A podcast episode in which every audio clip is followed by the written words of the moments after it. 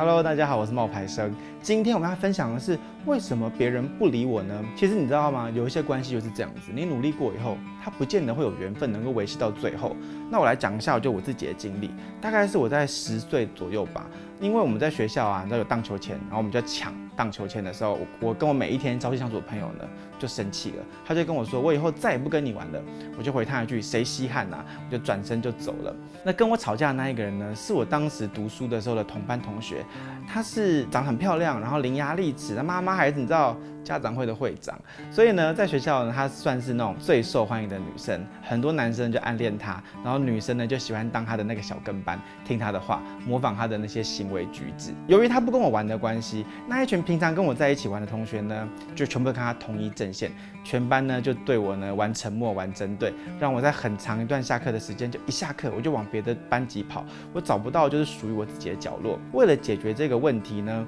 我费尽心思的讨好她，我就把我新买的漫画就借给他看，他看也没有看到，就把它丢在地上。后来呢，我说我真的没有办法，我只好求助于师长。他告诉我哈，以后会好的。然后呢，他就主动的插手来调解我们之间的纷争。结果呢，同学表面上呢愿意跟我重归于好，可是私底下呢依然对我就是冷嘲热讽。师长呢，他没有帮我们重新搭起那一座友谊的桥梁。我无助到呢就想要转学，可是我父母他就说不行不行不行，他们还是跟我讲一句啊，以后就会好的啦，以后就会好的，你没有必要在那边哦小题大做。这让我彻底体会到被孤立的感觉，没有人陪伴你的心会累，吃饭没有味道，看电视都没有意思，连天空永远都是灰的。后来呢，我的确有了新的伙伴，那一些吵架的伙伴呢，几个月之后的关系也就没有那么剑拔弩张了，但是我们再也回不到像以前一样。那么亲密，甚至可以这么说，他们看我不顺眼，可是我也根本就不在意了。现在想一想啊，心中虽然有一点点就是遗憾，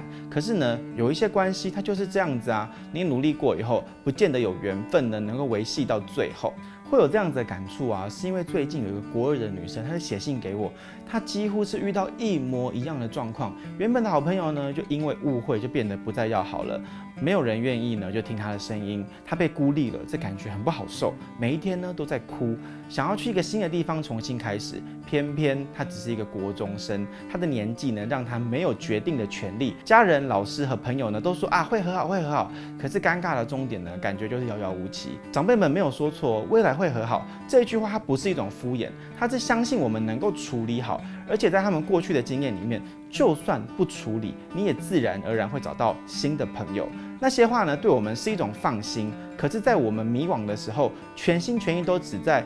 别人为什么不理我的念头的时候，你根本就听不进去。其实哦，人不幼稚枉当年。但长大以后呢，我发现了内心深处的彷徨，不是为何被别人讨厌，你更多的呢是对自己没有信心。而且这样子的问题，其实不只是你小时候会遇到，就算你长大了，它也是依然存在的。另外一位呢，是曾经有一个进入职场的三十一岁女性，她也在跟我分享说，在工作的时候啊，遇到的一些人事纠纷，她上了一些培训班，得罪了培训的老师，常常就被培训。训练老师的粉丝们找茬，想要换一个工作呢，可是又不知道该怎么办，然后心情呢就变得就是很纷扰、很乱，然后他就觉得他的人生就这样卡住了。很多时候啊，我们要做出抉择，但如果你没有办法兼顾的时候，你要做出取舍。也许现在他不好过，可是与其循环这个无解的问题，你不如把自己过得更好。例如说，你去看一本书，或者呢，你看一部电影，或者你跟身边其他的朋友呢交流，摒除那一些跟你没有缘分的人，你替你自己呢开阔眼界。世界这么大，你绝对会有更适合你的朋友存在。你自然而然的，你交际圈广了。你就不会纠结在某一些人的特定行为上面。没有人呢能够决定另外一个人的存在，还有它的价值。离开不是不可以，但你还是要懂得那一些讨厌你的人啊，不是全世界。天空不会因为乌云呢改变它的本色，就好像呢你的本质呢也不会因为那几句的流言蜚语而被改变。如果呢你被原本心爱的人攻击，没有关系。那些曾经无话不说到最后无话可说的人，一定是存在的啦。但是呢，你至少分清楚了谁是真正爱你，谁是假装对你的人。